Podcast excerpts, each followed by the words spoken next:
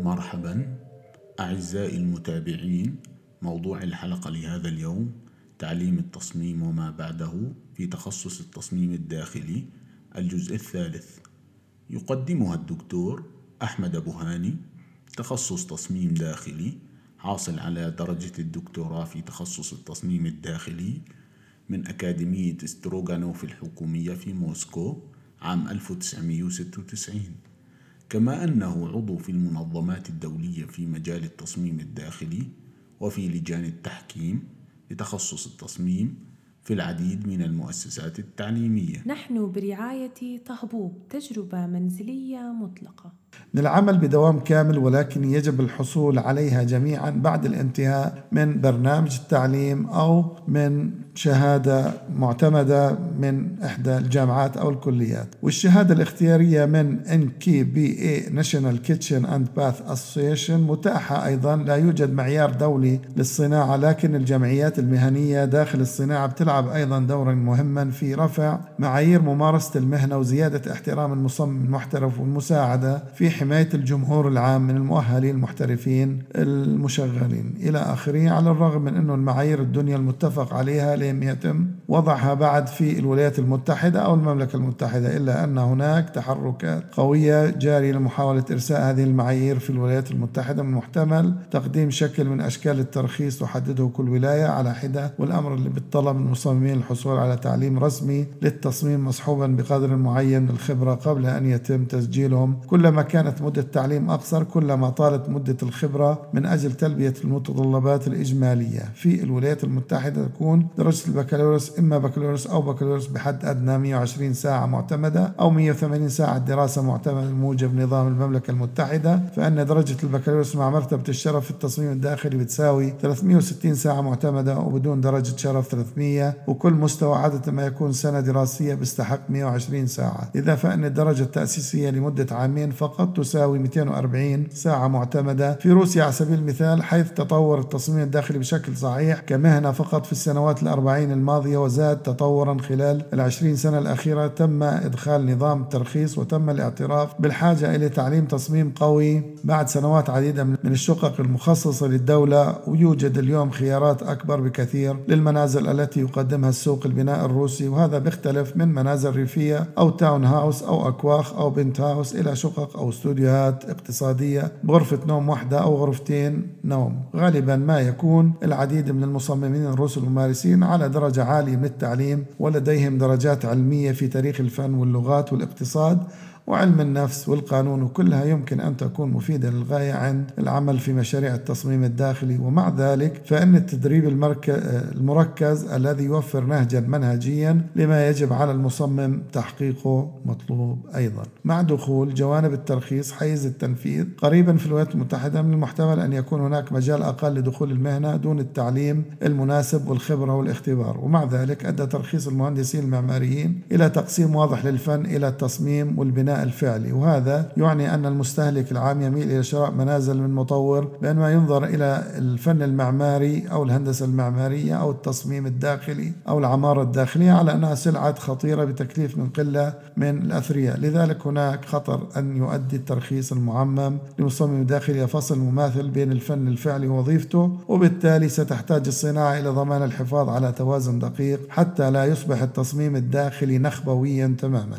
ننتقل لنقطة البحث عن العمل بعد التخرج والتصميم الداخلي. هو مهنة قديمة جديدة نسبيا ولا يوجد حقا طريق دخول مجرب ومختبر. لذلك من المهم بناء الاتصالات والتواصل أثناء تعليم التصميم أو التدريب في كل فرصة ممكنة. على الرغم من أن بعض الشركات تقوم بالاختبار واختيار من خريجي الجامعات إلا أنه سيكون من الضروري بالنسبة لك إجراء البحوث الخاصة بك حول الشركات المناسبة للعمل فيها. الهدف من التواصل هو مساعدتك على إنشاء روابط مع الأفراد والمؤسسات داخل الصناعة والتي يمكن أن تساعدك على تحديد واستكشاف الفرص وبالتالي زيادة قابليتك للتوظيف. وإن مهارة التواصل الفعال ليست الإلحاح بل أن تكون وسيلة تواصل جيدة. إذا لاحظت أنه إحدى الشركات قد حصلت للتو على عقد لمشروع ما فقد يكون من المفيد الاتصال بها لمعرفة ما إذا كانت هناك حاجة إلى مساعدة إضافية ويمكن إجراء الشبكات من خلال جهات الاتصال الشخصية الشخصية مثل الأصدقاء الزملاء السابقين وأفراد الأسرة بالإضافة إلى أساتذة الجامعات الذين يتمتعون بالخبرة المهنية ولديهم شبكة اتصالات خاصة بهم. قد يكون مفيد أيضا الاتصال بالمنظمات والجمعيات المختصة أو ذات الصلة وأن تكون استباقيا فيما يتعلق بتنظيم فترات تدريبية أو دورات تدريبية قصيرة إضافية وتحقق أقصى استفادة من أي جهات اتصال تنشئها عن طريق الاحتفاظ بسجلات تفاصيل الشخص ومتى تم إجراء الاتصال. وعندما تكون هناك حاجة لإجراء متابعة وأحرص دائما على تجهيز سيرتك الذاتية وبطاقة عملك. هناك عدد لا يحصى من الفرص المتاحة للمصمم الداخلي حاليا وفي المستقبل بصفتك خريج في مجال التصميم ستحتاج إلى التفكير فيما يناسبك بشكل أفضل. من حيث الاهتمام وتعزيز تعليمك أو تدريبك أو من حيث وضع الأساس لأي مسار وظيفي سيكون عليك أن تقرر ما إذا كنت ستركز على العمل السكني أو التجاري سواء كنت تفضل شركة صغيرة أم كبيرة. سواء كنت ترغب في أن تكون في شركة متعددة التخصصات ربما شركة معمارية يوجد فيها قسم تصميم تصميم داخلي أو العمل في متجر أثاث أو أثاث منزلي أو تخصص في مجال معين من التصميم مثل بيع التجزئة أو المعارض أو الرعاية الصحية أو تصميم المطبخ والحمام ويفكر العديد من الأشخاص أيضا في التحويل إلى المبيعات أو التمثيل أثناء حياتهم المهنية أو تعليمهم مع ازدياد ترسيخ المهنة وتقديرها من قبل المجتمع بشكل عام. تزداد فرص العمل على سبيل المثال وقد تكون هناك شركات تمارس تخصصات أخرى في التصميم بالإضافة إلى التصميم الداخلي. الداخلي والهندسة المعمارية أو العمارة الداخلية أو الفن المعماري الداخلي إلى آخره. وفي الولايات المتحدة على وجه الخصوص قد يشمل ذلك الهندسة أو التصميم الحضري مع مشاريع في المجالات التجارية والسكنية وتجارة التجزئة والضيافة والرعاية الصحية والحكومة وقطاعات التعليم. فرص العمل المصمم الداخلي جيدة بشكل خاص في أمريكا وبتتحسن بسرعة في أوروبا وفقا للتقارير صادرة عن مكتب إحصاءات العمل التابع لوزارات العمل في الكثير من البلدان فإن الأخبار إيجابية بشكل عام المتوقع أن ينمو توظيف المصممين بشكل أسرع من المتوسط خلال عام 2022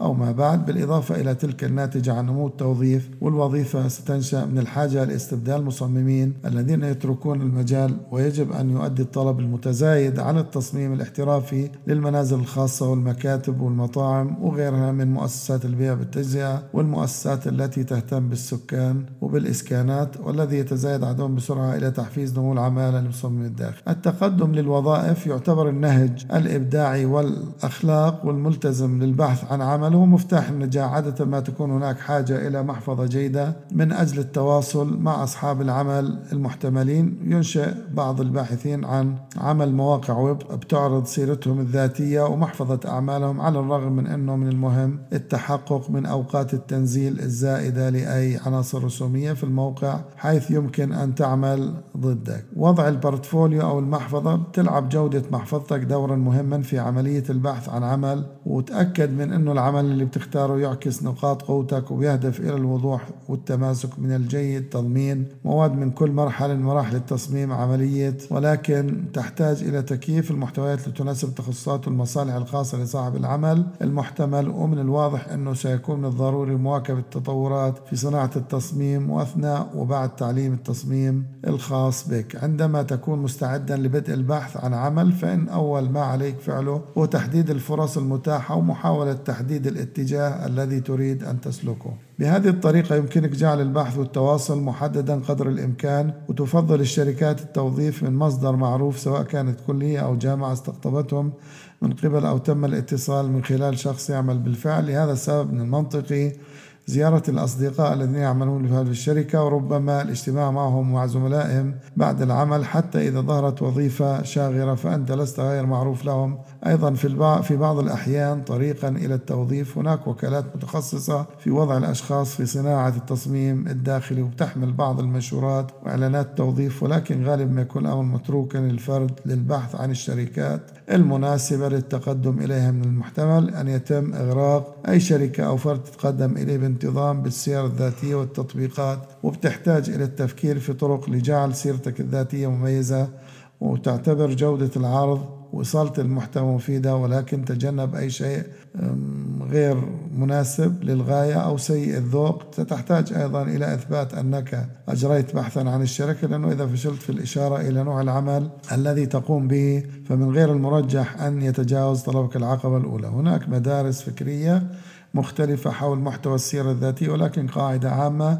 من الأفضل إبقائها موجزة بدلا من سرد كل شيء قمت بدراسته أو كل عنصر في أي تجربة سابقة بشكل مرهق. ومن الأفضل أن تقتصر على النقاط ذات الصلة تماما بالعمل الذي قد تقوم به للشركة المعنية ومع ذلك يقدر العديد من أصحاب العمل السيرة الذاتية الكاملة نسبيا بترتيب زمني مع إدراج تعليم قبل تجربة العمل الفعلية. وفي كثير من الأحيان ستنتقل السير السير الذاتية مباشرة إلى قسم شؤون الموظفين في الشركة ولن يصل إلى مكتب صانع القرار النهائي إلا قلة مختارة فقط.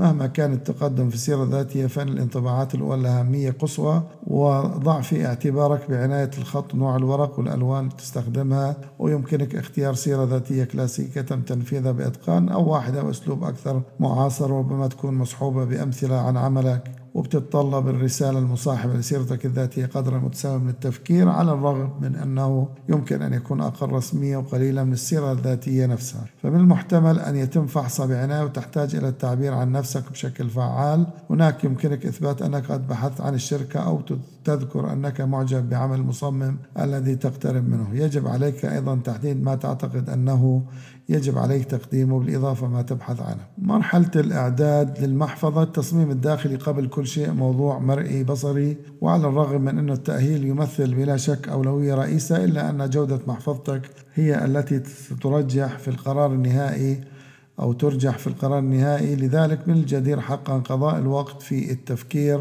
في كيفية عرض عملك على أفضل وجه في نهاية الدورة. من المرجح أن يكون عملك بترتيب زمني ولكن في مرحلة البحث عن عمل هناك مزايا لتفكيك العمل وفرزه إلى أكوام مع جودة الأفضل في المقدمة.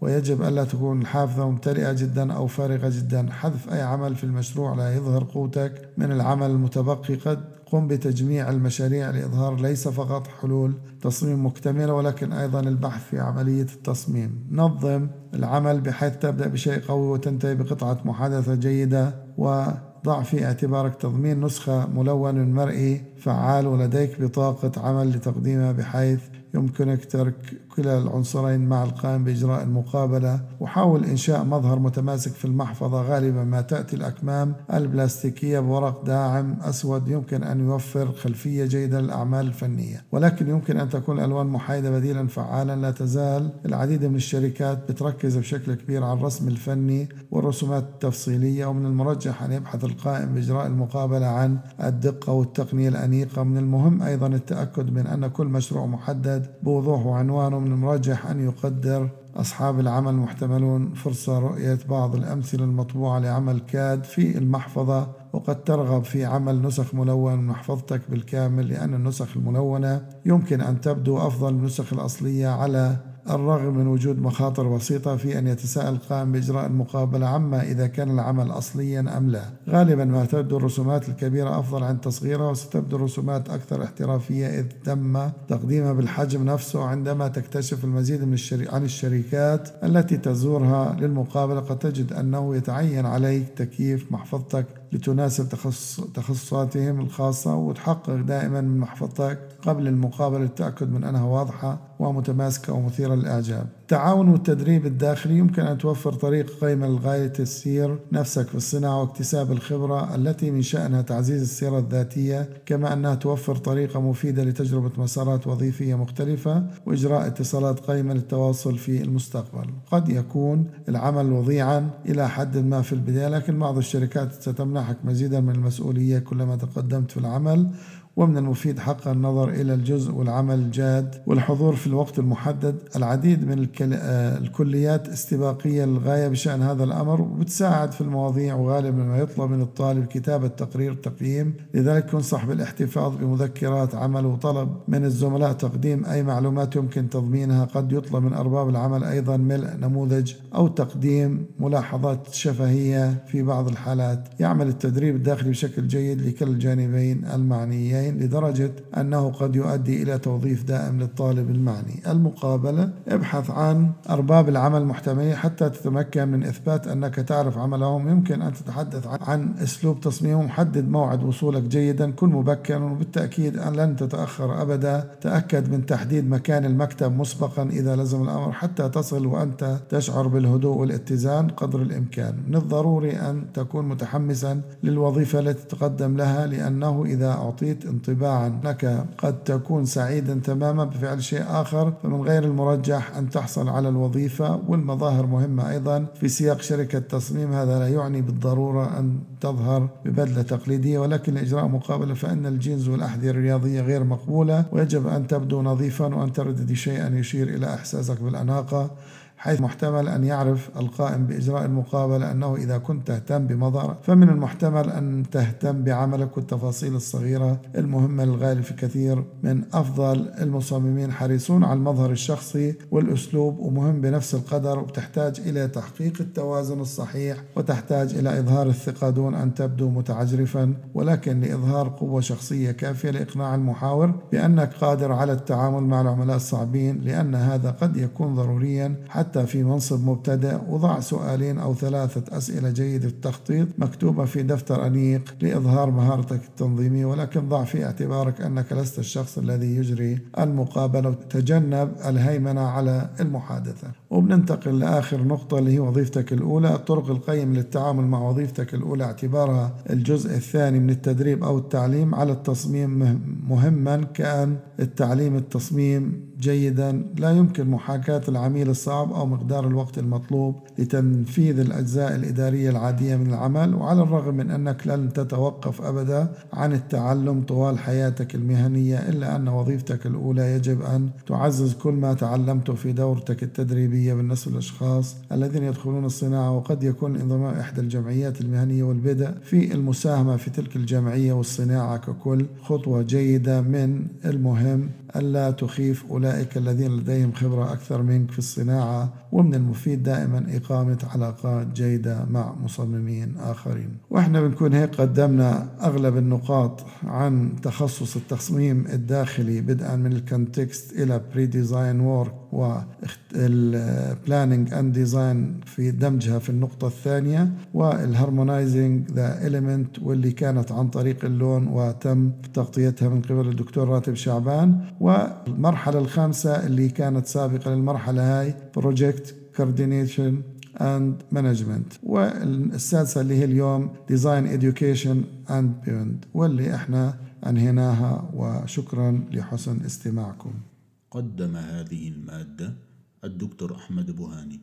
تابعونا كل سبت الساعة الرابعة بتوقيت القدس على كافة المنصات السمعية. كان معكم محمد الرنتيسي من بودكاست ال Creative Center.